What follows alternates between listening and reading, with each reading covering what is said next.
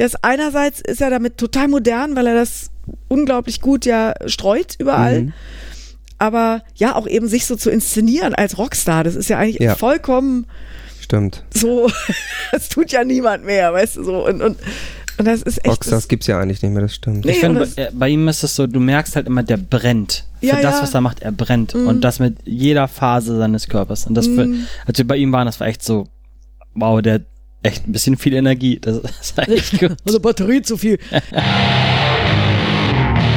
Herzlich willkommen bei Bandleben, dem Podcast von und über und mit dem Musikmachen von und mit Jan. Johnny, Und äh, heute als Gast dabei die Lucy van Org. Guten Tag, hallo, hallo. Wir haben uns wieder mal, muss man sagen, im beschaulichen Berlin eingefunden. Und ähm, ja, haben Lucy besucht und versuchen jetzt mal rauszufinden, was sie überhaupt so macht, gemacht hat, machen wird. Jan. ja, ich muss mich erstmal entschuldigen, es wird eine kleine Schnüffi-Folge, weil Johnny und ich, wir sind leider ein bisschen erkältet. Also wenn es ab und zu mal im Hintergrund hustet oder schnieft, das sind wir. Aber nichtsdestotrotz freuen wir uns heute tierisch auf den Talk mit Lucy und ähm, ich würde sagen, wir starten mal direkt. Lucy, wir sind hier in Berlin angekommen bei dir und ähm, wir sitzen hier in einem Zimmer, das ist, glaube ich, dein Arbeitsraum, hattest du gesagt. Und äh, uns fällt schon mal auf, dass hier relativ viel dekoriert ist. Ähm, ich würde sagen, kann man Gothic sagen? Sind ähnlich viele Totenschädel wie in meinem Kleiderschrank das stimmt. vorhanden? Bestimmt mehr. Ich habe so Wahrscheinlich viele. sind hier ich mehr sammle, als in Ich sammle. Schädel seit meinem 14. Lebensjahr. Ich habe so viele. Das Nein, aber ich, ich mag die, weil äh, ich weiß auch nicht. Also ich habe da ein etwas anderes Verhältnis zu. Mein Vater war äh, Bildhauer, als er noch lebte und ähm, ich habe dessen Atelier immer gespielt als Kind und für mich waren das einfach ähm, interessante Formen. Also der hatte auch ein echtes Skelett und auch viel so Tierknochen und so Zeugs rumfliegen und ähm, ich fand das einfach immer schön und heimelig und ähm, das hat sich bis heute so erhalten und deswegen ist dieses Zimmer auch voll mit dem Zeug, weil ich das einfach sehr äh, ja kuschelig finde. Versuchen wir mal erstmal rauszufinden, wer du überhaupt bist. Ähm, Lucy van Org ist äh, ein Name, wo vielleicht nicht sofort bei jedem was klingelt, aber jeder, vielleicht klingelt auch nicht bei jedem beim Wort Lucy Electric was, aber spätestens äh, bei dem Song Mädchen klingelt dann doch bei jedem was. Also äh, man muss dazu sagen, ich habe meiner Freundin gesagt, irgendwie, ja, wir sind dabei bei Lucy van Org, das ist die von Lucy Electric. Und dann hat sie gesagt, Lucy, habe ich noch nie gehört, so, ne? Also die ist ein paar, paar Jahre jünger und dann habe ich gesagt, naja, hier Mädchen. Und dann, äh, dann wusste sie auch, kannte sie den Song auch. Also Ja, es ist, es ist abenteuerlich, wie der sich verselbstständigt hat über die Jahre. Also es war tatsächlich auch so, ich habe einen 14-jährigen Sohn und ähm, der kannte das Stück auch bevor er wusste, dass ich das gesungen habe. Nein. ist ja geil. Also ja, ja, und ähm, das, ich weiß auch nicht, das, das, sowas ist ja ausschließlich Glück, wenn man das ähm, irgendwie aus irgendeinem Grund hinbekommt, so ein, so ein Stück Musik zu, zu erschaffen, was, äh, was sich so verselbstständigt und was Ja. halt irgendwie ähm, in jeder Generation plötzlich aus irgendwelchen Gründen irgendwo gehört wird, sei, es in der Werbung oder sei es irgendwie im, äh, also Werbung habe ich immer ver möglichst versucht zu verhindern. Das ist mir leider nicht immer gelungen, weil man, ich habe das in sehr jungen Jahren geschrieben zusammen mit dem Ralf und ähm, da verdienen halt eine Menge Leute mit und ähm, man muss halt, äh, das war so eine der ersten Lektionen, die ich dann später gelernt habe, dass man auf seine Sachen auch ganz gut aufpassen muss. Mhm. das ist auch mit den Rechten quasi. Ja, ja, und das äh, haben wir damals natürlich nicht so, ähm, noch nicht so gut gekonnt, Mhm. weil da war ich einfach, ja, ich, ich war jung. Ich habe zwar mit 16 meinen ersten Plattenvertrag unterschrieben, aber zu Zeiten von Mädchen war ich äh, so 22, 23, als das so ge- geknallt hat. Das war zwar schon vorher, irgendwie lag ein Jahr vorher wie Blei in den Regalen und niemand wollte das haben, aber ähm, da war ich auch noch zu jung, um wirklich absehen zu können, was was das alles äh, nach sich zieht, Mhm. so eine Geschichte. Das, das ist auch, wenn sowas dann so passiert, ich glaube, das geht heute gar nicht mehr, weil das, Mhm. also das, das hatte so eine Dimension, die ist heute bei Musik gar nicht mehr möglich. Ähm, dann, dann reagiert man sowieso nur noch, da bist du gar nicht mehr in der Lage, irgendwie ähm, zu kontrollieren, was da passiert. Da wollen noch viel zu viele Leute mitverdienen und an dir mitverdienen und so. Und ähm, aber ich habe es ja überlebt und mich dann erfolgreich äh, aus dem Popstar-Dasein wieder zurückgezogen. Ra raus emanzipiert quasi. Also ich, Ja, muss, schon. ich muss sagen, ich weiß es bis heute noch. Ich war da ja natürlich relativ jung, als das rauskam, aber diese diese Bilder von dem Video, was ja bei Viva und MTV rauf und runter lief, Mhm. dieses knallige bunte, Auch dieses Verschwommene. ja, ne? das ist einfach so in meinem Kopf geblieben und äh, wir haben uns das Video äh, zu Recherchezwecken nochmal angeguckt und angehört und man merkt jetzt mit einem gewissen Abstand auch, dass das halt vielleicht ganz anders gemeint war, als es äh, auf dem ersten Hören oder in jungen Jahren rüberkommt. Also da, wir haben da äh, philosophiert über das. Also ich, ich wollte da, ich wollte jetzt auch nicht ähm, so viel auf Mädchen rumreiten, Mhm. Nee, nee. aber ähm, wir können das ja vielleicht versuchen, jetzt am Anfang sozusagen so ein bisschen wegzumachen. Ich glaube, Ja. war das 1994 oder 96? Ja, ja, also irgendwo? geschrieben hatte ich es schon 91 und dann kam halt, also ich, es gab so eine Rohfassung, die ich quasi so in die Ehe gebracht habe mit Ralf und hat Ralf dieses schöne Riff geschrieben und ähm, wir haben am Text noch so ein bisschen rumgefeilt und äh, die, also das war schon eine Zeit, was mich auch immer wieder erstaunt, wo du als weibliches Wesen ähm, das Gefühl hattest, mir steht, also jetzt ist auch mal Schluss mit diesem ganzen, ich muss eigentlich nicht mehr kämpfen, mir steht die Welt offen, alles ist super. Das, da gab es so eine, ich glaube, das, das war allgemein so Anfang der 90er, das war so eine Bullabü-Zeit, ja, so. Also es war auch so die Love Parade, die Leute tanzten in den Straßen, alles war, ich fand die Love Parade damals zwar ähm, zweifelhaft, das war so gar nicht meins. Und tatsächlich, also es war auf jeden Fall musikalisch war es anders gemeint, weil Lucy Electric war ähm, eigentlich eine, eine Punkband, die Punk mit Techno kombiniert hat. Also unser Schlagzeuger spielt immer, äh, äh, Schlagzeuger, unser, unser Keyboarder spielt mittlerweile bei den einstürzenden Neubauten. Also wir waren eigentlich so eine, ähm, das war viel weniger poppig und also was es auf keinen Fall war, war, dass es Schlager war. Und das wurde aber dann halt durch die Industrie, genauso die, diese Nummer, was ich meinte, du musst auf deine Sachen gut aufpassen, durch die Industrie halt in einer Weise so durch die Mangel gedreht, dass das dann am Ende auch so bei so ja, bei so Schlager-Events ähm, aufgetaucht so, ja. ist und so. Und das war, das ist auch so das Einzige, was ich bis heute so, also wirklich bereue, dass ich sage, das, das, das war nicht meins. Ich habe überhaupt nichts gegen Schlager. Ich habe nur, ähm, das, äh, wie soll ich sagen, das hat die, die Musik ähm, in eine in eine Ecke gedrängt, wo ich das Gefühl hatte, wo sie eigentlich nicht hingehört hat und wo es dann hinterher nicht so wirklich möglich war, wo es dann hinterher nicht wirklich möglich war, ähm, da was anknüpfen zu lassen, Ja. was, ähm, weil die Leute was völlig anderes erwartet haben und etwas, was ich nicht leisten kann. Also ich, ich, ich kann eigentlich nur aggressiv oder aggressiv wütend, ähm, vielleicht manchmal noch, ja, mit, mit viel Spaß, aber in den meisten Fällen, ich bin eine Tan ich, ich kam aus dem Gothic und ich bin da auch mittlerweile wieder gelandet, weil ich eigentlich nichts anderes kann. Und eigentlich sind so Mädchen und El Süßer die einzigen wirklich fröhlichen Songs, die ich in meinem ganzen Leben je geschrieben habe. Und ähm, äh, alles, was danach kam, äh, war halt viel dunkler. Ich kann eigentlich nur dunkel. Und das sieht man, glaube ich, auch in diesem Zimmer. Ist es irgendwie so, das hat man ja auch ganz gut gemerkt. Wir haben da noch ein anderes Also Lied. wir, haben- wir haben da gestern gerade tatsächlich drüber geredet nochmal. Und ich habe das als, als Kind, muss man dann ja sagen, auch wirklich nicht verstanden. Das war ein lustiges Lied. Und äh, so wie auch Blümchen lustig war oder Mhm. Ja, ja, irgendwie genau. so. Und man hat das alles gehört. Viva MTV, wie wir schon gesagt haben, lief es eben rauf und runter. Und dadurch war man dem ja auch ausgesetzt. Aber damals konnte ich das auch noch nicht so auseinanderhalten. Ich fand das Video, glaube ich, schon irgendwie komisch. Aber wir haben, haben uns das, wie gesagt, gestern nochmal angeguckt. Und da habe ich gesagt, also das ist, dass ich glaube, dass, dass ich schon glaube, dass es eben doch irgendwie auch subversiv ist Mhm. und doch so eine versteckte Düsternis sozusagen irgendwie Mhm. hat.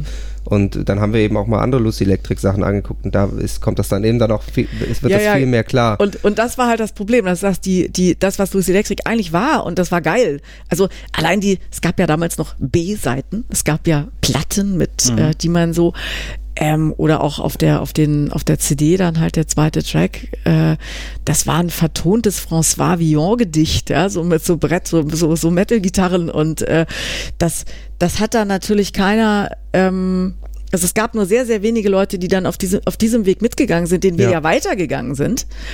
Ähm, und das klappt dann nur sehr schwierig. Und dann hat uns die, die Plattenfirma schon so beim zweiten Album, da wollten sie dann unbedingt, dass sie uns in so eine Ecke gedrängt, wo wir gar nicht wollten.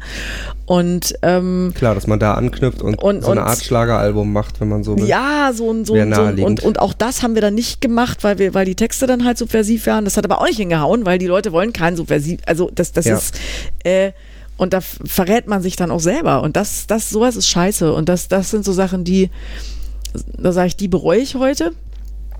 Aber ähm, das Stück, auf das passe ich immer noch sehr gut auf, was eben auch zum Beispiel äh, zur Folge hat, dass ich das äh, niemals so als, als Coverversion selber auf irgendeiner Bühne spielen würde oder so, weil ich Okay, finde das mhm. ganz, finde das ganz schlimm, wenn, wenn du so deine, deine Idole von früher siehst, wie die sich dann und, Die und bei den, der Baumarkteröffnung ja, äh, so und, den und, Hit von und dr- vor also 30 ich, ich finde es total toll, dass es mittlerweile immer mehr ähm, Leute gibt, die sagen, oh, wir, wir, wir, finden das Stück cool oder wir wollen da irgendwas mitmachen und so. Und ähm, da bin ich dann auch immer sehr dafür und, und freue mich, wenn das so ein Eigenleben kriegt, dieses Stück, und sich weiter äh, so jetzt, jetzt quasi so Kinderchen und Enkelchen bekommt, ja, so das, das, das, das Baby, was man da in die Welt gesetzt hat. Ähm, und ich freue mich, dass es mittlerweile auch so gesehen wird, weil das war damals, das kann man sich heute gar nicht mehr vorstellen, ihr wart Kinder zu der Zeit, ähm, das war damals ja auch eine Frauensicht, die war subversiv. Ja. Also eine Frau, die einem Mann auf den Hintern guckt. Genau, das habe ich auch gesagt, Ähm, dass, dass ich glaube, dass es eben schon sehr feministisch ist und mir ist nämlich aufgefallen, dass es das in den 90ern gibt, dass Männer hintern Mhm. als sexy beschrieben werden von Frauen. Das, das sehe ich heute quasi nirgendwo. Äh, Tic-Tac-Toe haben das nämlich auch gemacht. Ja, ja, genau. das ist das die waren mit mir in einer Plattenfirma, die kamen danach. Wobei das, also ich fand, fand die auch, also mit der Brachialität, mit der die das gemacht haben, fand ich die ultra süß. Und ähm, ich, das ist heute halt alles, also weil, weil es, wir sind heute ganz woanders. Also Ja. wo ich sage, ich bin froh, dass ähm, Geschlechterrollen allgemein sich auflösen, dass du überhaupt in das Problem ist nur, dass natürlich der Backlash umso größer wird, wenn du äh, also je, je mehr du versuchst äh, äh, neu zu strukturieren, dass so, dass du einerseits halt sagst, ich ähm, in der heutigen Zeit hätte ich mich vollkommen anders definiert, auch mit meinem eigenen äh, Rollenverständnis als, als damals. Da hätte ich wahrscheinlich gesagt, ich bin non-binär oder so, ja. Wurde, weil, also weil ich natürlich als ich, ich war immer so das einzige weibliche Wesen überall. Also gerade wenn du mit Bands unterwegs bist, ähm, wir hatten dann ab und zu, gab es dann mal so, durftest, gab es so noch eine andere Backing-Sängerin, aber dass du als Frontmensch da warst, dass du auch noch gesagt hast, wo es lang geht, dass äh, und dann später noch extremer, also als ich dann angefangen habe, selber zu produzieren, ich habe jahrelang äh, Remixe abgegeben, die genommen wurden, wenn ich gesagt habe, die sind aus dem und dem Studio. Mhm. Wenn ich gesagt habe, ich habe die gemacht und ich habe denselben Mix abgegeben, wurde der nicht genommen, weil du, weil einfach eine Frau und Technik und Tonstudio Weil und die- weil die das ja gar nicht Programmieren, kann. das geht gar nicht. Ja. Oder es gab die Gegenreaktion in den Studios selber, dass du quasi was gemacht hast, was alle Männer auch gemacht haben. Also, dass du plötzlich gesagt hast, guck mal, und ich habe hier auf Logic das und das programmiert und ich habe und, und so und habe das und das aufgenommen. Wow! Und dann wurdest du behandelt wie eine Göttin. Und du sagst, das ist also vollkommen idiotisch. Und, ähm, und dass sich das so ganz langsam anfängt zu nivellieren. Ich sehe das, wir waren im Januar ähm, mit Lying auf Tour, mit meinem aktuellen, ich habe ein, ein, ein wunderschönes Projekt namens King Mummy. Das äh, mache ich zusammen mit dem Sänger und auch wunderbaren Schauspieler und Synchronstar Daniel Zillmann. Ähm, und ähm, da waren wir als Vorband von Lying unterwegs und bei Lying ist es ja so, dass die Nicola auch das alles selber produziert und auch alles selber programmiert. Und die Male, die sie gefragt wurde, ob der Schlagzeuger die Tracks macht, die kann sie überhaupt nicht zählen. Ne, so, wo du sagst, weil natürlich kann das eine Frau nicht machen, das geht nicht. Ja, so, und, und, und das ist halt bis heute so. Und das ist halt in der, in der Musikwelt nimmst, nimmst du, wenn du anfängst in quasi in Machtpositionen zu kommen oder in wirklich kreative Positionen zu kommen, nimmst du immer eine komische Ungeschlechterstellung ein und du wirst halt von ganz vielen Männern auch einfach gehasst, weil sie dir, also weil du sie auf Fehler hinweisen kannst, wenn sie dir Sachen erklären wollen. Ist Was echt das, nervt. Das, das geht nicht, weil Und- Männer haben ja immer recht. Ja, ich finde das so Mhm. schlimm, dass gerade in so einem Bereich wie Musik, was mit Kreativität zu tun hat Mhm. und mit Ja, wo Kunst man meint, da sollte hat, auch eine Freiheit ja, herrschen. Da, wo Mhm. es eigentlich egal ist, ob du Frau, Mann oder sonst was bist, dass man da trotzdem die Frauen in diese Schublade steckt und sagt, Mhm. du kannst es nicht, weil du bist eine Frau. Wieso kannst du Logic programmieren? Das Mhm. kannst du doch gar nicht. Ich finde, das ist einfach ein Unding, dass man gerade in dem Bereich, wo einfach äh, dieser freie Geist oder diese Kunst einfach für Mhm. sich spricht, dass man da halt schon direkt den Deckel drauf macht. Ne? Ich glaube, es liegt an, also es gibt, es gab ja auch, also das, das muss ich zur, zur Verteidigung der Männer sagen, es gibt einen Mann, von dem ich wirklich alles gelernt habe, was Produzieren angeht. Das ist Stefan Fischer, das ist ein Produzent, der hat, was weiß ich zum Beispiel, äh, das wundervolle äh, Lied Nigger von Clawfinger ähm, produziert oder ähm, auch ganz, ganz viele, äh, ein, ein, ein, ein Produzenten-Urgestein äh, mhm. der, der, der, der Musikgeschichte irgendwie und ähm, der hat auch so einige so, so Referenzplatten gemischt, die so von Tonleuten immer gerne mal so in Clubs aufgelegt werden, um Anlagen einzuhören und so. Ja, okay. Das ist ein un unfassbar toller Produzent. Und der hatte das gar nicht nötig. Von dem habe ich wirklich alles gelernt. Was, also auch wie man, wie man Mikrofone setzt beim Schlagzeug oder worauf man achten muss oder worauf, und der hat mich dann immer am Ende, wenn ich dann ankam, sagte, ah, was meine ich, der hat immer gesagt, hör doch mal hin. Du kannst doch hören, das reicht doch. Mhm. Und, ähm, und dem war das völlig egal, ob ich eine Frau oder Mann war. Und ähm, solche Menschen gibt's auch. Also das, das muss man dazu sagen. Das Problem ist, ich glaube, es gibt einfach wahnsinnig viele Männer, naturgegeben immer mehr Männer, weil Männer natürlich ganz oft dann eben auch mit ihren Kumpels irgendwo abfeiern, die selber gar nicht kreativ sind, sondern die so in der Musikszene auch so mitschwimmen, einfach weil es Spaß macht, weil es so und weil man eben da auch ganz ganz guten Status bei Mädels hat, ja, wenn man auf so einer Bühne steht und wieder mhm. runterkommt und äh, und ähm, die finden das nicht gut, wenn man diese Position in irgendeiner Weise in Frage stellt oder bloßstellt, dass sie da eigentlich vielleicht auch gar nicht so hingehören. Ja, so, also, dass du sagst, wenn der, wenn der Mischer von irgendeinem Club überhaupt keine Ahnung hat und du gehst dann als Band, die in dem Club ist, dahin und sagst, Junge, dreh doch mal hier und hier und hier und dann pfeift's auch nicht mehr und dann hast, ähm, das finden die nicht lustig, weil der ist da in diesem Club, weil er ja, weil die Mädels das cool finden, dass der da diesen Club mischt. So. Mhm. Und, und, ähm, und das erweckt halt schnell Aggressionen, glaube ich. Also ich glaube, da ist noch ganz viel, umso toller finde ich es, dass ihr euch vorgenommen habt, äh, Frauen in der Musikbranche zu interviewen, weil es gibt uns ja. Es ist nur, ja. also es, es ist noch häufig, also das, das letzte Mal, wo mir das so echt eklig aufgestoßen ist, war zum Beispiel bei diesem Wir sind mehr Konzert, was ja eigentlich eine ganz tolle Sache war. Ja. Wo ich dann dachte, ey, sag mal, und ähm, also, und da, dann nicht mal den Arsch in der Hose zu haben, Jennifer Weist einzuladen, die sich da war so. keine Frau auf der Bühne. Ja, und, und es gibt zum Beispiel, und, und so ziemlich eine der wenigen Leute, die wirklich sie die Fresse hingehalten haben für einen Kampf gegen rechts, ja. Mhm. Jennifer Weiss, die wirklich dieses Video gemacht hat und so scheiße gefressen hat dafür. Und die wirklich, ähm, und dass sie nicht mal auf die Idee gekommen sind, dann vielleicht zumindest, ähm, wenn, wenn ich sie nicht irgendwie, also diese Band einzuladen, ähm, und, und Jennifer Rostock da spielen zu lassen, das finde ich, finde ich, finde ich ein Unding. Mhm. Ja, so und, und ähm, das hat Gründe, weil sich, weil, weil halt so es unter Homies dann mehr Spaß macht. So. Ja klar, da fragt man dann, fragt man dann eben seine Kumpels, wie das genau. so ist. Mhm. Und äh, deswegen haben wir uns eben ja auch vorgenommen, weil das auch erstmal unsere Herangehensweise war. Wir fragen unsere Kumpels. Mhm. Äh, haben wir uns eben auch vorgenommen, dass wir mal uns darum kümmern, hier auch mal Frauen sprechen zu lassen und äh, auch mal mit den Frauen zu reden und äh, das auch mal zu hinterfragen. Also das ist ja auch ein äh, beständiges Thema, warum zum Beispiel auch auf Festivals, auf ja, Festivalbühnen ja, kaum mhm. Frauen stattfinden. Und wenn, dann doch noch, weil wenn man sich dann durchgesetzt hat, dann als Frontfrauen. Aber Musi auch Musikerinnen, wenn du sagst, wie viel, ja. es gibt unendlich viele wirklich geile Gitarristinnen in Massen.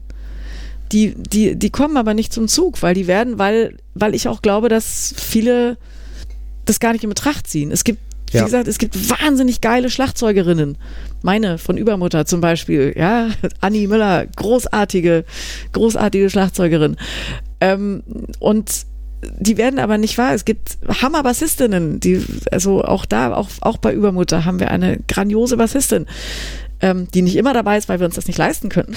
aber das ist irgendwie aber ich denke auch, dass das Problem ist so ein äh, eben auch un unbewusster Sexismus, wenn man so will. Mhm, genau. Also es liegt, glaube ich, auch nicht daran, dass die, dass selbst bei diesen Festivals, wo das immer wieder moniert wird, da sitzt nicht ein knallharter Chauvinist, der sagt, nein, auf meine Bühne kommen keine Frauen, sondern mhm. da wird eben einfach gar nicht drüber nachgedacht. Also es ist, glaube ich, einfach ein äh, mhm.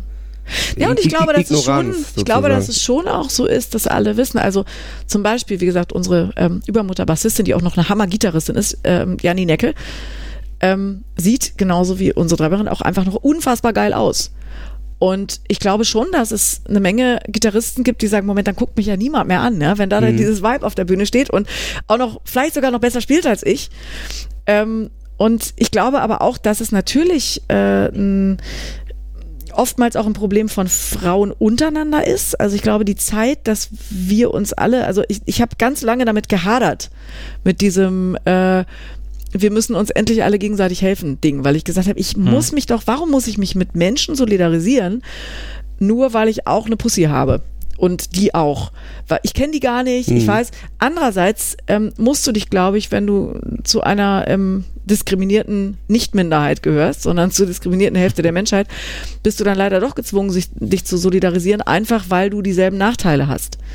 Und ähm, wie gesagt, mich hat das sehr lange genervt und ähm, ich glaube, das nervt sehr viele Frauen, dass man sagt, wieso, ich, ich bin halt mit den Leuten verbandelt, die ich mag und das sind halt dann meistens Männer, weil es gibt halt schon viele Männer, die sind halt ne, so mhm. und dann probiert man eben nicht noch Frauen aus und zum anderen gibt es tatsächlich was, ähm, was glaube ich, was ganz Fatales. Äh, wer war denn das, ähm, die das äh, ähm, oh Gott, hier, Pussy-Terror, wie heißt sie? Ähm, die wunderbare. Caroline Kebekus. Äh, Caroline Kebekus, genau.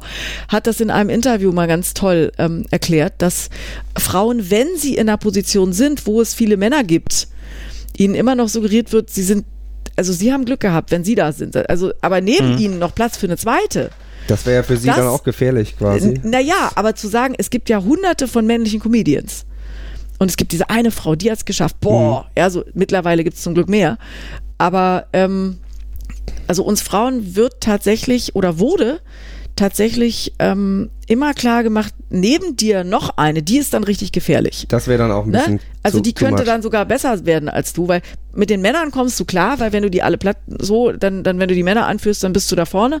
Aber noch eine zweite Frau hat genau dieselbe Energie wie du und wenn die es bis dahin geschafft hat, dann bist du weg. Was totaler Quatsch ist, hm. weil es ist genug Platz für für alle. Für ja für alle und für unzählige gute Frauen, genau ja. für 50 Prozent der Menschheit ähm, an hm. den wichtigen Zentralstellen. Und, und es ist auch Platz, und das, glaube ich, ist noch viel schlimmer. Das, ich habe da gerade einen, einen, einen Roman drüber geschrieben, Vagina dentata heißt der. Und das ist ein ganz wichtiger Punkt. Es muss auch Platz für mittelmäßige Frauen sein, weil es ist Platz für so viele mittelmäßige Männer. Und das finde ich so lustig, weil es gibt ganz viele Männer, die sich beschweren, zu sagen, ja, ähm, jetzt gibt's diese Quote, ja. Und dann, und dann werden die guten Männer plötzlich, dürfen nicht mehr mitmachen und dann kommt eine mittelmäßige Frau da dran. Wo ich sage, ja, es gab aber in den Jahrhunderten davor unzählige, total gute Frauen, die nicht zum Zug ge gekommen sind. Dafür wurden mittelmäßige, mittelmäßige Männer da genau. quasi. Insofern ähm, ändert sich die Quote der Mittelmäßigen gar nicht. Nur, dass sich, nur das Geschlecht ändert hm. sich. Insofern ähm, macht Platz für die mittelmäßigen Frauen. Ich weiß, dass das für die Männer scheiße ist. Ich habe selber einen Sohn, ich weiß, der wird es schwer haben. Aber ähm, so, so spielt das Leben. Hätte ich eine Tochter gehabt, äh, hätte die mit denselben Vorurteilen zu kämpfen gehabt wie ich. Und ich glaube, es wird einfach Zeit, dass wir uns gegenseitig völlig egal vom Geschlecht mehr ja. unterstützen und mehr aufeinander aufpassen. Ich glaube auch ganz oft ist es so das Thema, dass die Frauen gar nicht ernst genommen werden. Also quasi äh, zum Beispiel jetzt in der Musikwelt wirst du vielleicht als Gitarristin gar nicht ernst genommen, weil bist ja eine Frau, du kannst ja mhm. vielleicht ein bisschen an der Gitarre rumzupfen. Mhm. Aber dass sie wirklich gut ist, dass daran denkt ja. Ja, es ist ja ganz, ganz oft so, dass irgendwie äh, dann es nicht darum geht, wie gut ist sie an der Gitarre, sondern ist sie mit dem Drummer zusammen oder also wie kommt die da hin? ja. Ne? ja, und auch wie ist sieht das die sie Freundin aus? vom Produzenten ja? oder ja, genau, wie sieht die aus, ist ganz also, wichtig. Es gibt so viele hässliche Gitarristen. Ich habe auf der Bühne eigentlich noch nie eine hässliche Gitarristin gesehen. Genau, bei einem, ne? Mann, bei einem so. Mann redet da eben nie jemand drüber. Da sagt eigentlich kaum jemand mal, oh Gott, wie sieht der denn aus? Aber ist das vielleicht auch ein Punkt, warum, warum Frauen vielleicht gerade deswegen nicht in diesen ich nenne es jetzt mal Status kommen, weil sie sich vielleicht selber gar nicht ernst genommen fühlen oder gar nicht den Weg dahin schaffen?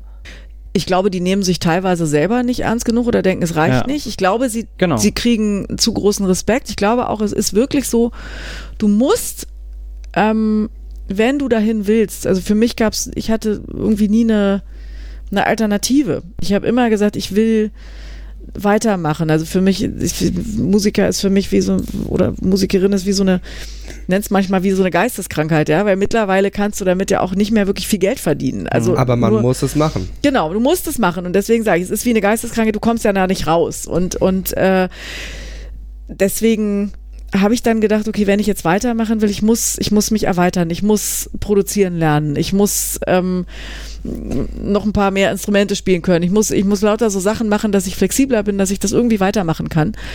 Und ähm, wenn du das machst, du frisst halt unglaublich viel Scheiße. Und ich glaube, dass manche Leute auch einfach zu sensibel sind dann dafür. Und das Mhm. ist, und als Mann gibt's halt eine Menge sehr sensibler Männer, die fressen dann aber einfach nicht so viel Scheiße.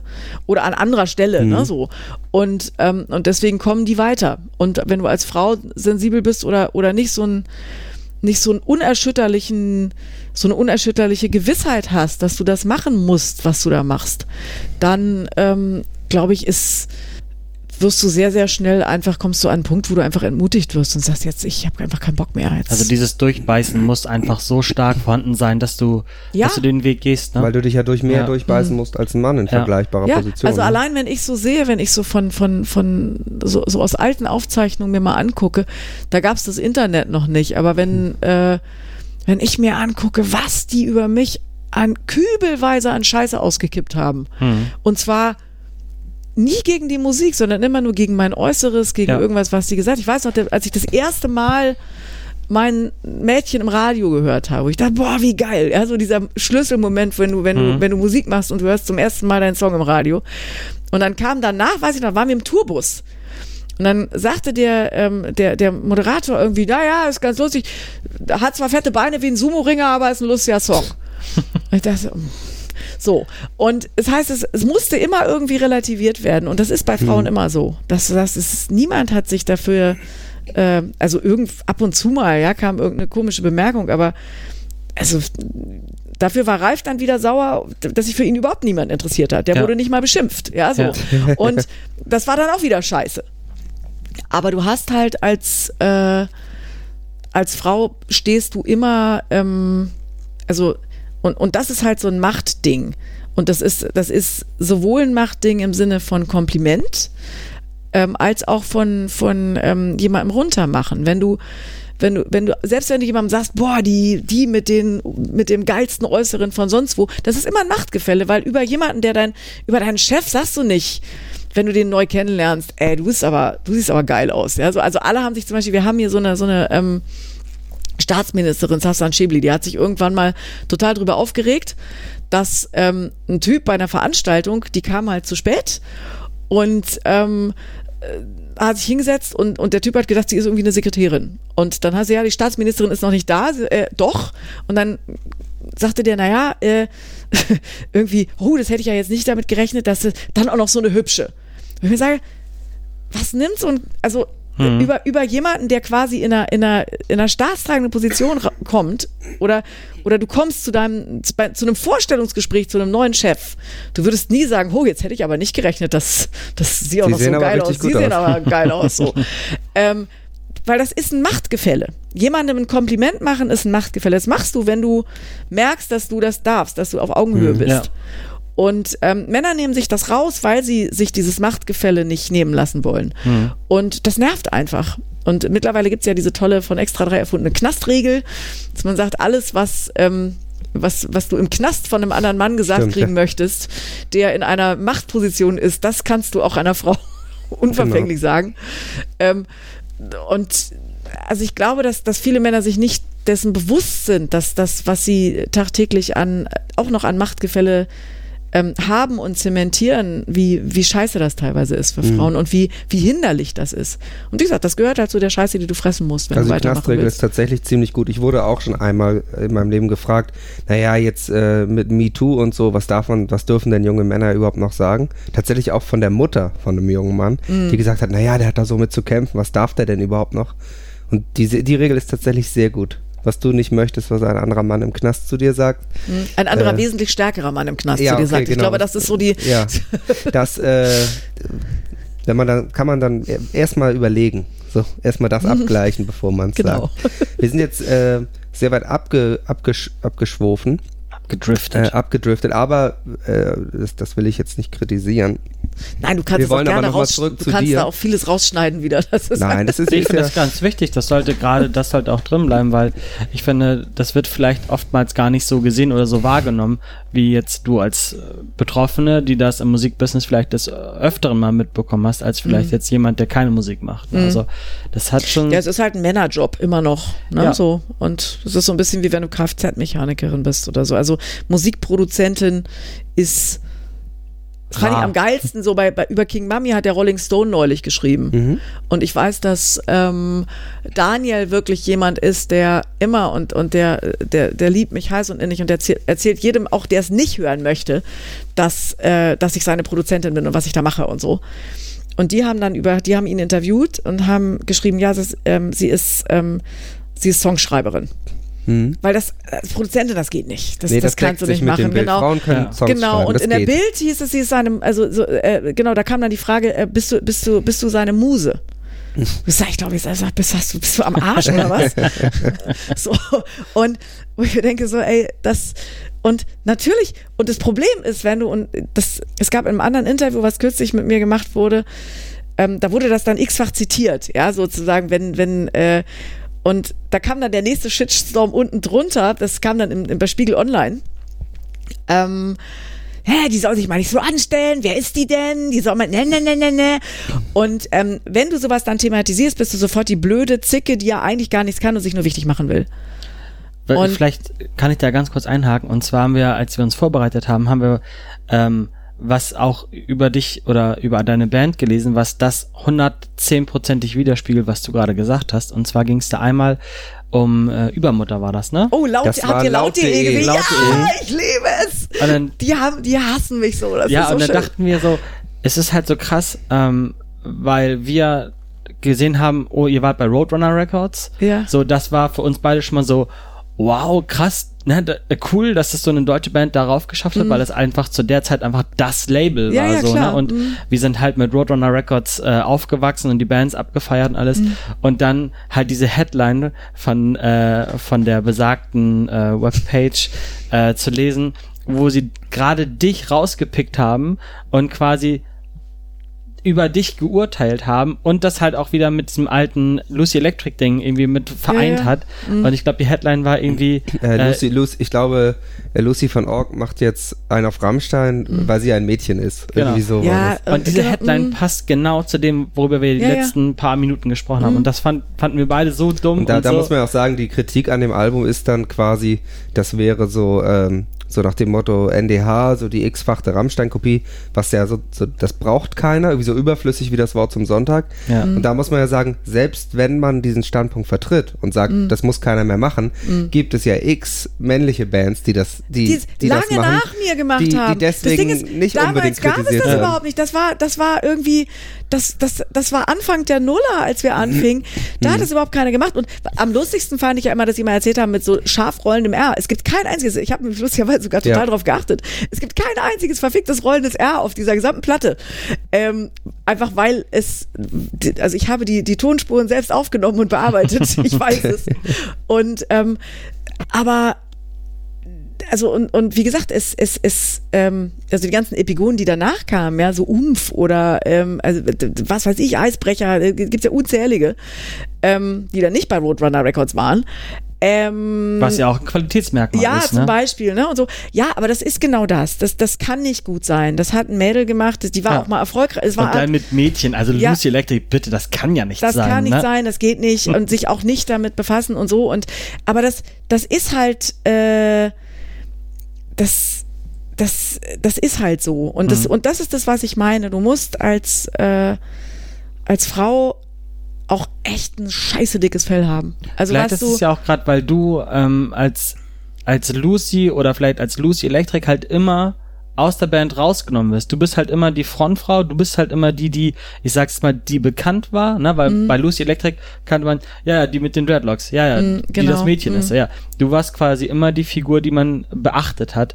Und deswegen, glaube ich, ist es äh, für dich besonders schlimm, weil es wurde ja nie das Projekt gesehen, sondern es wurde Nee, immer nee, genau. persönlich Mhm. Lucy angegriffen. Genau, Und das ja, finde ja. ich halt total Mhm. unfair, dass man das halt so macht. Dass, na, man kann sagen, ja, äh, ich sag jetzt mal, Slipknot ist eine scheiß Band, aber die würden niemals sagen, äh, ja, Corey Taylor, was der da gemacht hat, das ist besonders scheiße. Ja, Nein, ja. Das ist halt immer die Mhm. Band. Und das ist vor allem auch so ein scheiß Typ. Und wie der, nee, klar. Aber wie gesagt, also, es ist, es ist immer noch ein, ein- ein Traum gewesen und es gab auch so viel Schönes, wo ich sage, ich hab's nicht, ähm, ich habe komischerweise wirklich so einen Weg gefunden, auch, äh, dadurch, dass ich zum Glück, ich habe ganz viele alte Freunde, ich habe, äh, also ich habe ein gesundes Umfeld gehabt, was, äh, was mir immer geblieben ist, was, also was sich auch nie verändert hat.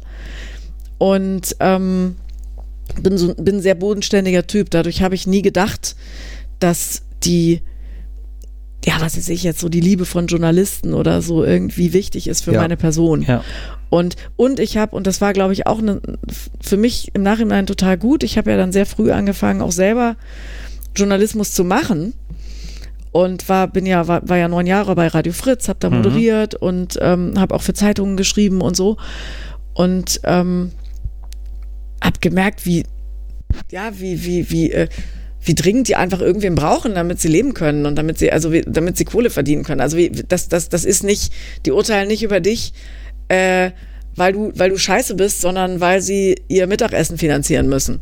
Und ähm, das hat mir auch sehr geholfen, das alles in so eine Relation zu stellen irgendwie. Und, und ähm, ja, also ich glaube, das, aber das, ich glaube aber auch, dass das sehr schwierig ist, wenn du das eben, wenn du nicht dieses, also ich habe da wirklich auch an vielen, vielen Stellen durch so kleine Sachen sehr viel Glück gehabt, mich da so zu stabilisieren in diesem ganzen Irrsinn. Und, ähm, und viele haben dieses Glück halt nicht und die, die sind dann eben auch einfach ganz schnell wieder weg oder die zerbrechen da dran oder die, äh, na so. Und, und das ist halt, äh, also das ist auch tragisch, weil es geht auch einfach wahnsinnig viel schöne Musik verloren, die andere machen können. Und also, wie gesagt, auch über, über Doro Pesch, die so ein Urgestein ist, ja, oder so, da haben die Leute auch ganz anders geurteilt als über männliche Leute, Ja. die so lange in, in, in so einer Position sind wie sie. Und, und also es gibt so, ähm, es gibt halt nicht so viele Frauen in der in der Branche, die halt lange bleiben und immer wieder irgendwas machen oder irgendwas anderes machen und an denen hältst du dich halt fest und versuchst älter zu werden und mal zu gucken, wie lang es noch geht. Also mein ist ja mein Ziel irgendwie dann irgendwann vielleicht doch auf der Bühne umzufallen und ähm, einfach zu gucken, dass es womit es jetzt geht. Und, und, und das ist auch schön, so, so, was weiß ich, jetzt, jetzt mit, ähm, ich mache jetzt tatsächlich, das ist jetzt eine Info, die, die kriegt ihr als allererste. Die haben, hat nämlich, das, das mache ich jetzt einfach mal. Ein Bandleben Exclusive. das, ja, ja, nein, also es wird tatsächlich eine Soloplatte geben demnächst von mir. Meine allererste, so richtige. Witzig, das wollte ich, ähm, also das wirklich eine ich Lucy van Org Platte, kein Ja, genau, mit Kein Na- äh, spezieller Name ein, ein ganz, äh, das wird ein ganz schräges Projekt mit, mit Songs, wo ich wirklich alles gemacht habe, wo ich auch selber drauf Gitarre spiele, wo ich alles selber programmiert habe, alles selber aufgenommen, alles und so. Und ähm, da wird es auch eine ganz spezielle Bühnenshow zu geben, wo ich gesagt habe, ich habe da so viel Programming gemacht, dass es totaler Scheiß ist, äh, jetzt so zu tun, als wäre das alles live. Also da wird es auch viel, wie soll ich sagen, das hat viele Theaterelemente. Da wird es natürlich, ich werde natürlich immer live singen und es wird auch Instrumentalisten geben, die da live spielen, aber es wird eben auch viel sein, was halt vom Band kommt und wir werden viel inszenieren. Es wird schön dunkel, aber es wird auch, äh, und es wird dreisprachig in Deutsch, Englisch und Latein. sehr gut. Und, und es wird auch nicht Gothic, es ist irgendwas dazwischen. Wenn ihr wollt, kann ich euch was vorspielen irgendwie. Machen wir gleich. Ja, genau. Aber es ist Und witzig, weil das wäre nämlich auch eine Frage von mir gewesen, warum du quasi immer im Band, ha, jetzt kommt's, im Bandleben warst, dass du halt quasi immer dir Leute dazugeholt hast, im Bandgefüge warst und nicht dein Solo-Ding gemacht hast. Wenn Journalisten und so weiter dich immer rauspicken, hätte man ja auch sagen können, okay, ihr wollt das, dann kriegt ihr das, dann mache ich meinen Solo-Kram und stelle mich dementsprechend mit meinem Namen auch dahin. Weil es gibt ja, glaube ich, kein Projekt, was wirklich deinen vollen Namen hat. ne? Ich glaube, es gibt irgendwie das Haus Ja, wir können das Haus ja von nochmal Lucy aufdröseln. gab es, Also, genau. genau. Das- also äh, sozusagen, wir haben jetzt am Anfang viel über Mädchen geredet, dann über Feminismus und Mhm. ähm, oder Frauen in, in der in der Musik, äh, um nochmal dich auch zu beleuchten. Also äh, du bist ja eben, hast eben ja nicht, hast ja sehr früh gestartet. Mit dein erstes äh, Projekt hieß ja quasi Ina oder Ena. I, I, Ina, ja, ja, also das hatte quasi E? noch meinen vollen, also weil ich heiße Ina Lucia, ich habe zwei Namen und ähm, das war quasi das erste, was, da habe ich aber noch nicht selber geschrieben. da das hast du ja das gesagt, durfte mit, ich, da mit war ich 16 so klein. hast du da deinen ersten Plattenvertrag quasi. Genau, und da haben die mir bekommen. schön gesagt, was ich zu tun. Also so, ich, Ganz ich kam klassisch. da an, ganz schlimm mit, auch mit Sachen, die ich selber geschrieben hatte. Mhm. Mit, oh Gott, das war ganz, das war richtig, richtig schlimm. Mit ähm, christlichem Hardcore Acid House. Okay. Ganz peinlich, also richtig so, ja, vo vollkommen bekloppt. Also damals war ich auch, das, dem, dem habe ich zum Glück heute komplett, äh, dem, dem habe ich komplett den Rücken gekehrt, aber damals war ich noch voll, voll so eine auf, habe ich voll einen auf Christin gemacht. Ähm, Und prompt hatte ich den Plattenvertrag unterschrieben, hatte die Firma gesagt, du wirst jetzt die neue deutsche Paula Abdul. Und Paula Abdul war damals so, so der Inbegriff von etwas billigem Pop. Und ähm, wo sie ist, glaube ich, eine tolle Choreografin. Insofern möchte ich sie nicht schlecht machen.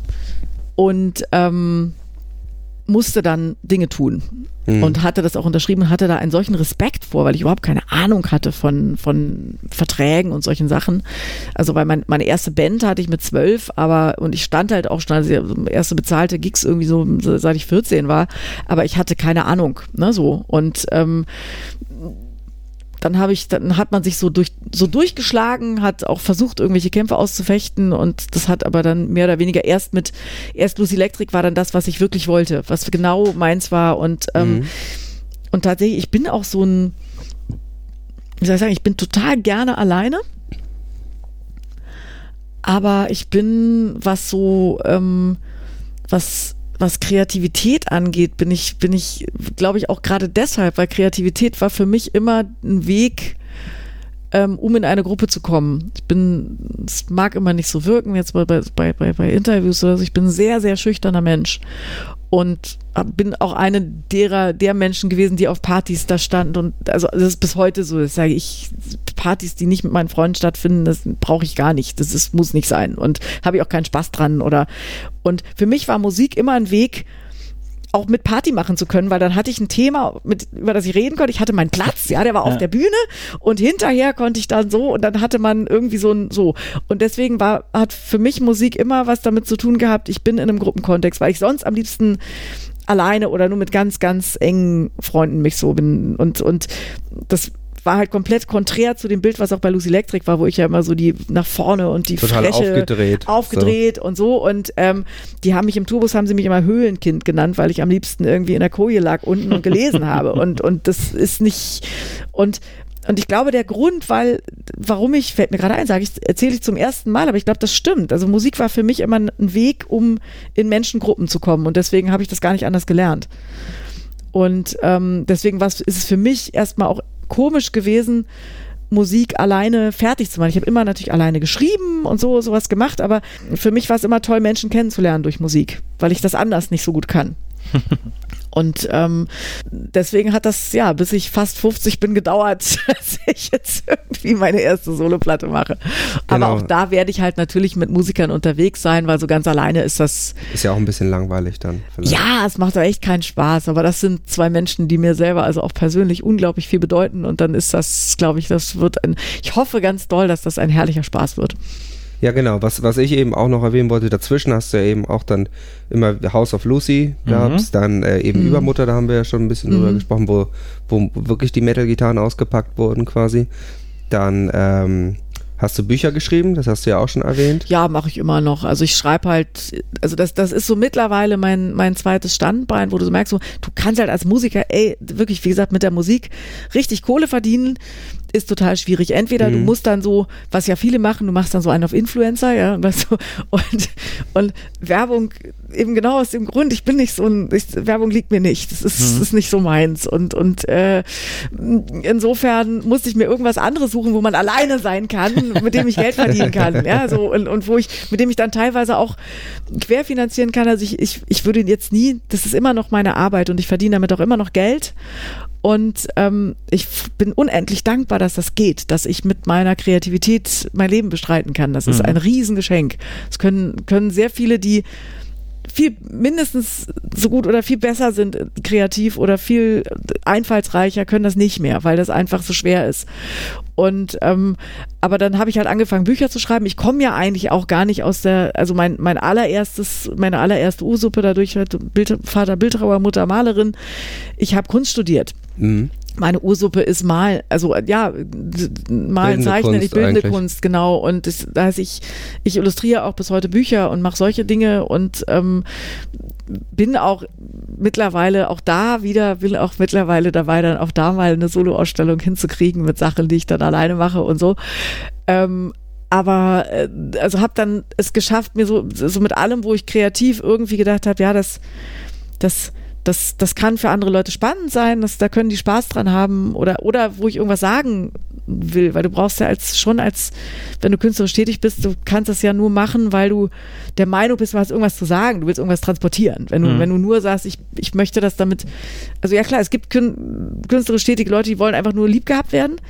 Was aber, glaube ich, echt schwierig ist, weil wenn du dann so eine Phasen hast oder sowas abkriegst wie laut.de oder so, ähm, dann bist du am Boden zerstört. Ja. Und ich wollte halt immer was sagen. Und mein, meine Message ist, oder mein, mein der Versuch ist, glaube ich, wirklich zu sagen, ich möchte Menschen für, für Freiheit begeistern, in jeder Form sei es für sexuelle Freiheit, sei es für kreative Geschlechterfreiheit, für kreative Freiheit. Deswegen habe ich mich auch nie einschränken lassen. Das ist jetzt auch noch so. Und das Geile ist, die Leute gehen da mit. Also King Mami ist ein totales Pop Pop-Soul-Projekt, aber zwar super edgy, weil eben unser Haupt Ploink, ähm, weil äh, äh, der Daniel Zillmann, also der eigentlich King Mami ist, also ich bin ja nur King Mamis Mami, er ist ja King Mami, ähm, ist halt eine, ein, ein, ein also eine, eine Persönlichkeit, die dich wegbläst. Der wiegt 150 Kilo, der ist, er hat eine Stimme wie für drei, der kann so geil singen und der ist so groß und, und, und macht einen solchen Alarm auf der Bühne auch und so. Ich, ich liebe das, was, was der da tut und ich,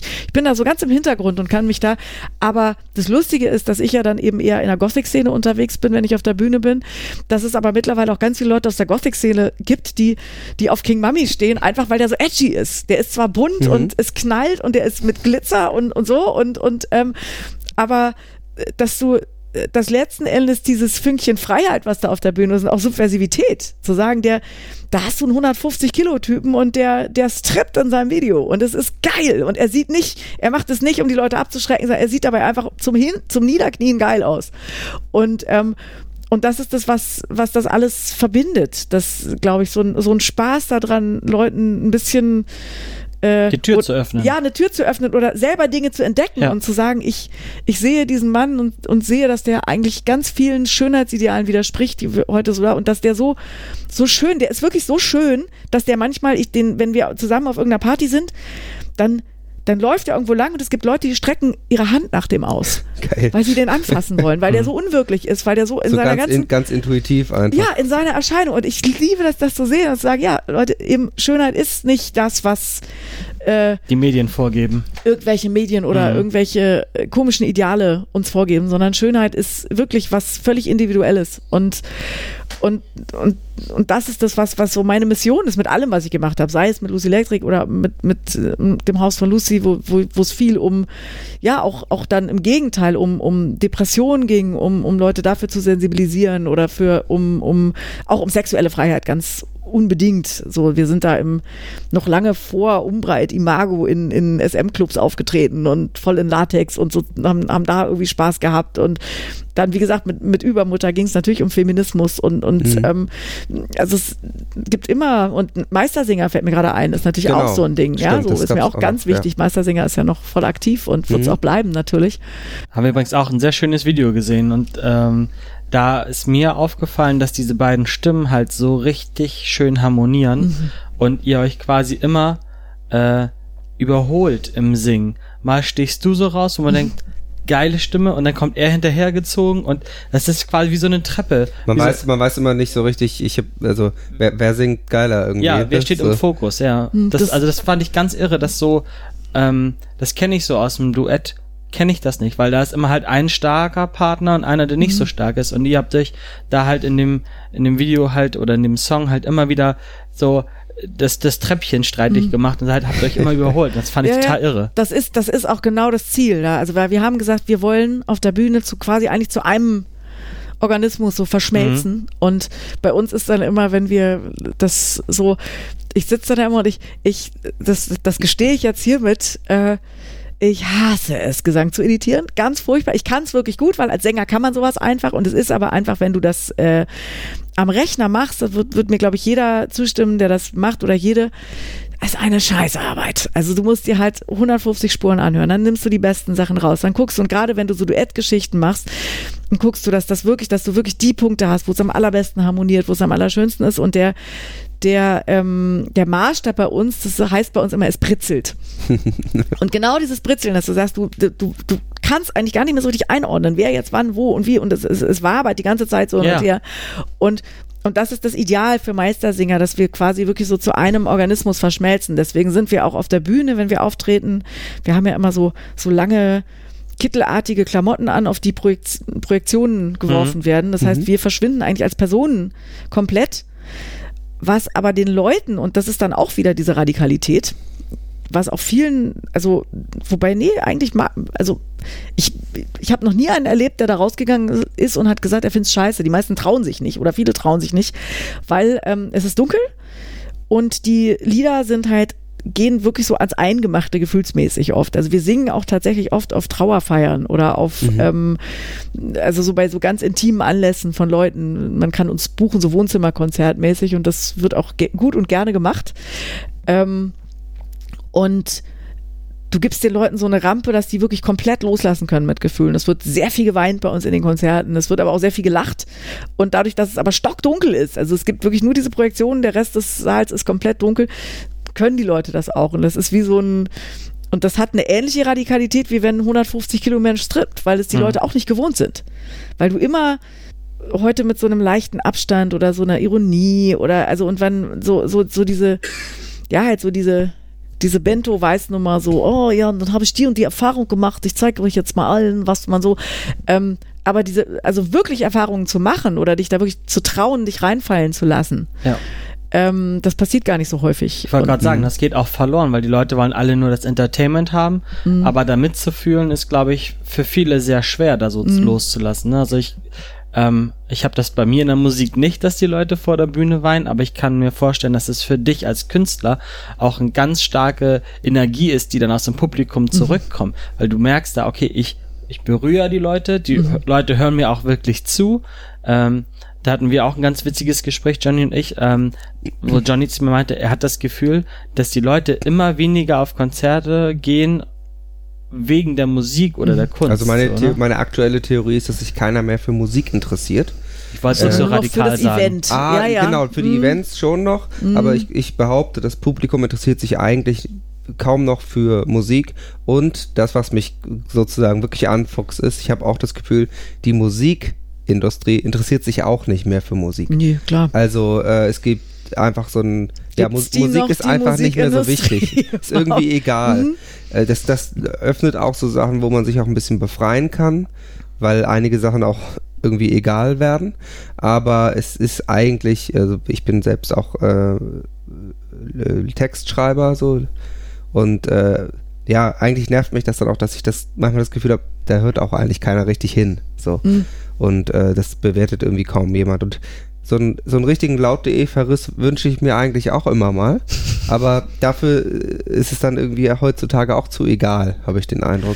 Ja, ja, also Mu Musik also es ist erweckt, alles so ein bisschen mh, egal. Niemand einfach. identifiziert sich ja, über Musik. Genau, das war es gibt halt diese früher Subkulturen.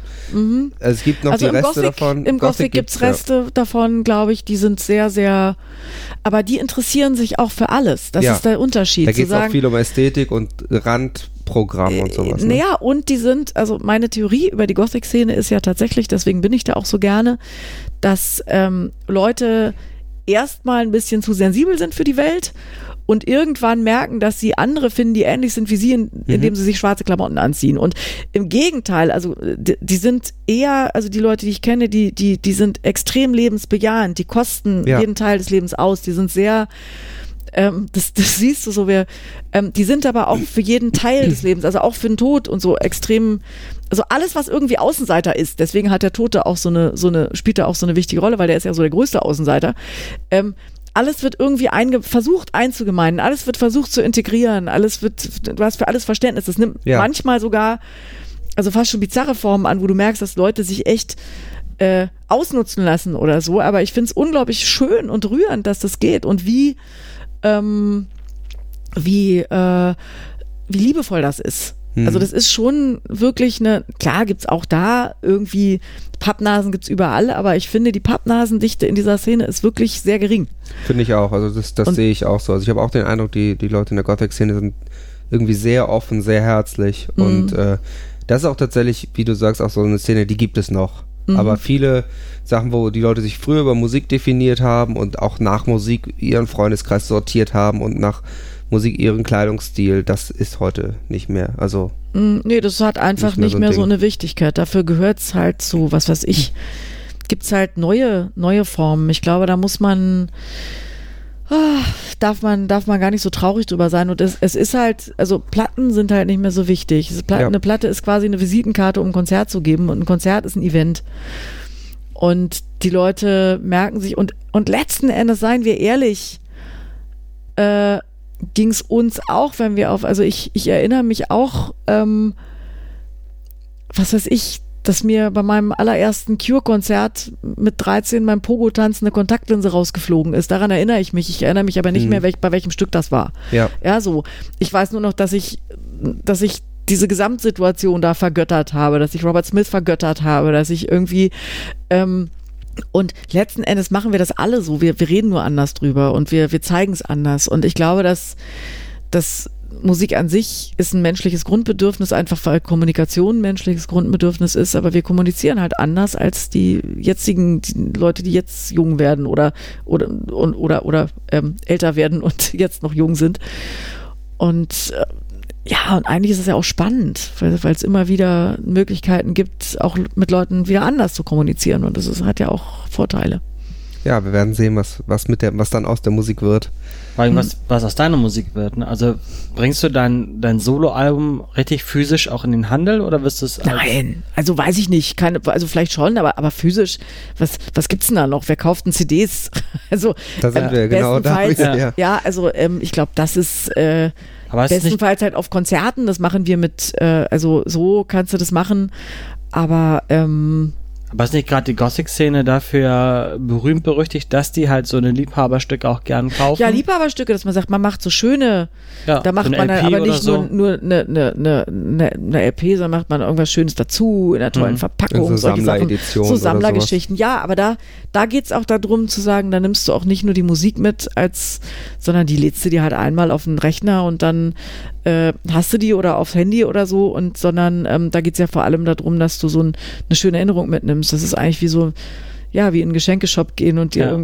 was Cooles zum Hinstellen mitnehmen, was aber auch gut ist. Also die, das, da kaufen sie da eher so ein Kunstwerk. Was ich auch wieder schön, das machen wir mit Meistersinger, sind wir da sehr hinterher, dass wir wirklich schön verpackte Sachen machen. Also wir hatten jetzt so eine Origami-Edition von einem, von unserer EP, von unserer mhm. neuen von drei Elemente, da hatten wir so zu Romans Leidwesen. Das ist nämlich das Geile, wenn man Technik kann. Ja?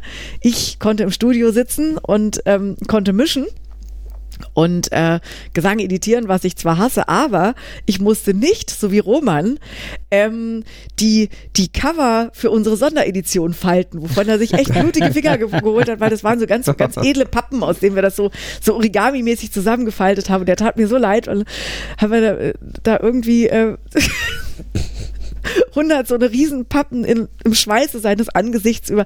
Das war auch nicht schön. Insofern. Der Arme. Ja, aber das, äh, das wenn, man, wenn man nicht produzieren kann, muss man leiden. Ne? Ja, naja, also produzieren insofern, das, das ist bei Meistersinger ist es tatsächlich so, eben weil wir gesagt haben, wir sind eine Einheit, dass wir, wenn wir ähm, wenn wir programmieren, weil das ist ja eine rein elektronische Geschichte, da sitzen wir immer zu zweit am Rechner. Mhm. Das ist tatsächlich äh, so, ich bediene den, ich schlage Sounds vor, ich mache das alles. Aber, aber, sein Input ist immer das, der dabei. Input ist immer dabei. Das finde ich auch wichtig, weil mhm. das, äh, das geht gar nicht. Also irgendwie Meistersinger geht nur mit uns beiden zusammen. Es kann auch keiner von uns einen Meistersinger-Text alleine schreiben, das geht irgendwie nicht. Ist Meistersinger dann im Moment dein aktuelles und einziges Projekt von ähm, den ja, also ganzen Über, Bands? Übermutter ist ab und zu immer noch, wir haben es mal, wir haben es so versucht, so vor einem, ja, vor ein, zwei Jahren, es gab ja auch drei neue Videos und wir versuchen immer, uns zusammenzufinden. Wir sind halt alle drei so unglaublich beschäftigt und mhm. das ist dann immer ein bisschen anstrengend. Und ähm, ich würde so gerne wieder was machen und alle, wir, wir, wir drei, also Übermutter sind mittlerweile eigentlich so im Kern halt ähm, sind das der, der Michael Brettner und ich und die, die Anni Müller zusammen und die Janni Neckel eben, wenn wir uns die leisten können als Bassistin, dann ist sie auch noch mit dabei.